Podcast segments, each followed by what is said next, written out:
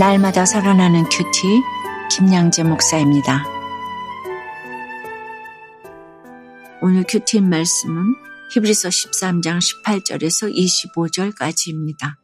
하나님 아버지 그리스도 안에서 사랑의 안부를 전하는 자가 되기를 원합니다. 말씀에 주시옵소서 듣겠습니다. 사랑의 안부는 첫째 교회를 섬기는 자를 위해 기도하는 것입니다. 오늘 18절과 19절에 우리를 위하여 기도하라.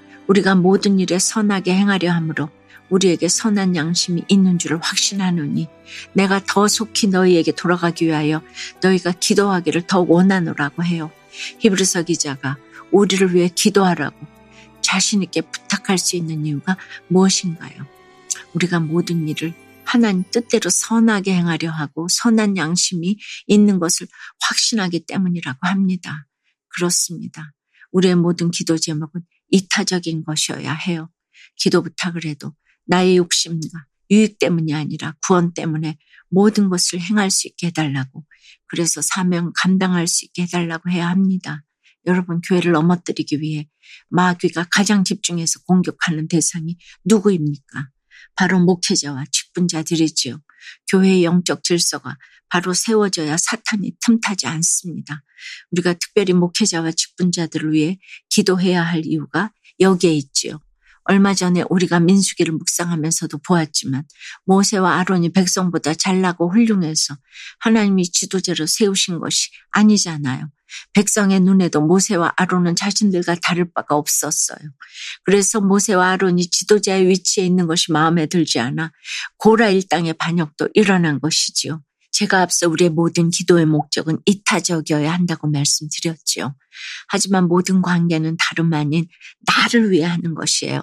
다시 말해 나의 거룩을 위해 나의 구원을 위해 우리에게 허락하신 교회 공동체를 사랑하고 목회자와 직분자들을 위해 기도해야 한다는 것이에요. 적용해 보세요.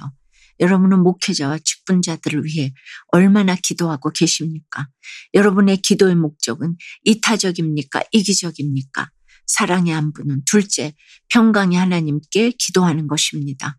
20절, 21절에 양들의 큰 목자이신 우리 주 예수를 영원한 언약의 피로 죽은 자 가운데서 이끌어내신 평강의 하나님이 모든 선한 일에 너희를 온전하게 하사 자기 뜻을 행하게 하시고 그 앞에 즐거운 것을 예수 그리스도로 말미암아 우리 가운데서 이루시기를 원하노라. 영광이 그에게 세세 무공토록 있을지어다 아멘이라고 합니다. 어떤 하나님이라고 하시나요? 양들의 큰 목자이신 예수님을 언약의 피로 죽은 자 가운데서 이끌어내신 평강의 하나님이라고 하세요. 여러분, 우리의 기도의 대상이 누구입니까?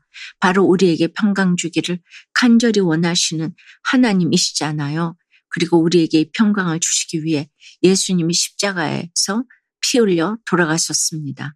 만약 예수님의 희생이 없었다면 우리는 결코 이 평강을 얻지 못했을 거예요. 우리를 위해 그 아들까지 아끼지 않으신 하나님이 우리에게 무엇인들 아끼시겠습니까? 우리가 평강을 위해 구하는 모든 것을 은사로 주시는 하나님이세요.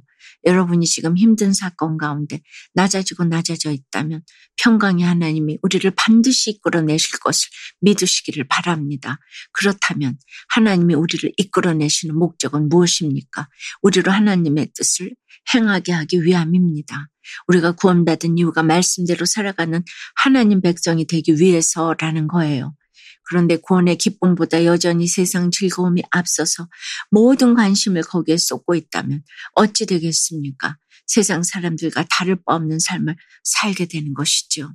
하나님의 뜻을 위해 주님을 섬겨야 하는데 오직 자신의 유익을 위해 하나님을 이용하게 된다는 거예요. 그래서 우리는 사도 바울의 고백처럼 나는 날마다 죽노라고 고백해야 합니다. 우리 마음 깊은 곳에 자리 잡은 탐욕과 이생의 자랑들을 십자가에 못 박아야 해요. 그럴 때 평강의 하나님이 우리를 온전케 하십니다. 적용 질문이에요. 고의 기쁨보다 세상 즐거움이 더 앞서지는 않으세요? 그래서 하나님을 섬기기보다 하나님을 이용하는 나의 모습은 무엇입니까? 날마다 말씀으로 마음 깊은 곳에 자리 잡은 탐욕과 이생의 자랑들을 십자가에 못 박고 있습니까? 죄와 수치 가운데 있던 자신을 돌이켜 온전하게 하신 주의 은혜에 감사드린다는 한 성도님의 큐티인 묵상, 간증해요. 저는 첫 직장에서 믿음 좋은 선배를 만나 은혜와 도전을 받고 사명대로 살겠다고 다짐했어요. 이후 교회의 각종 행사에 참석하고 여러 부서에서 봉사했지요. 그러나 성경 지식이 늘어나 머리가 커지니 질서에 순종하지 못하고 교회 지도자들을 비판하고 정죄했답니다.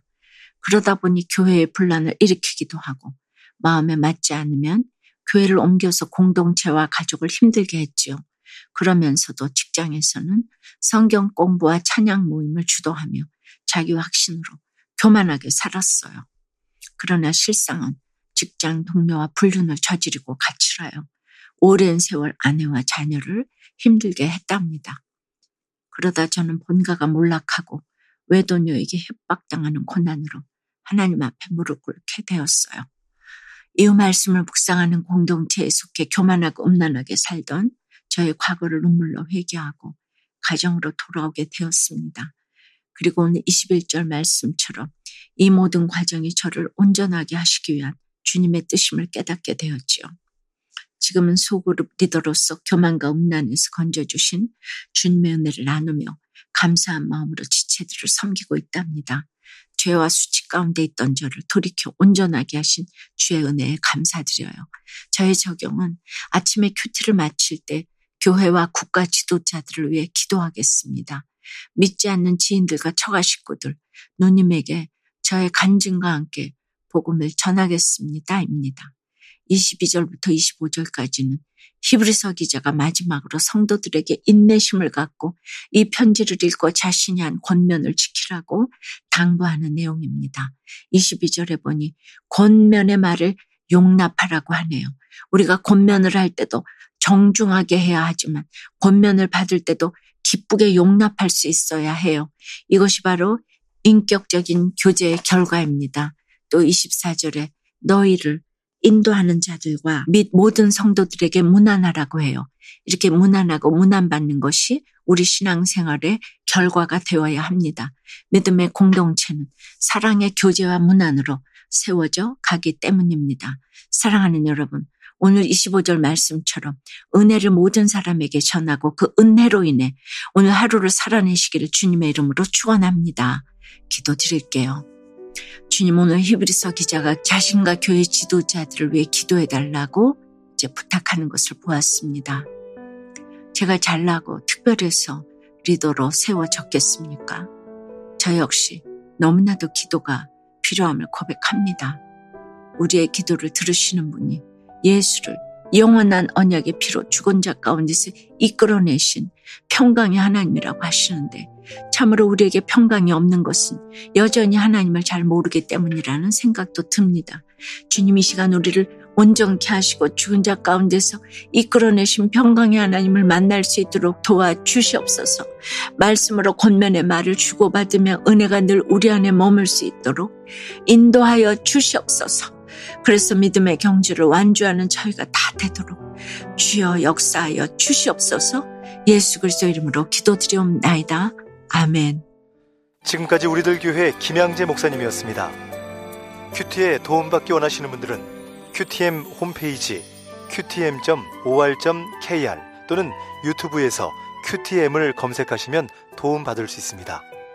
자세한 문의사항은 지역번호 031-705-5360번으로 문의하시기 바랍니다.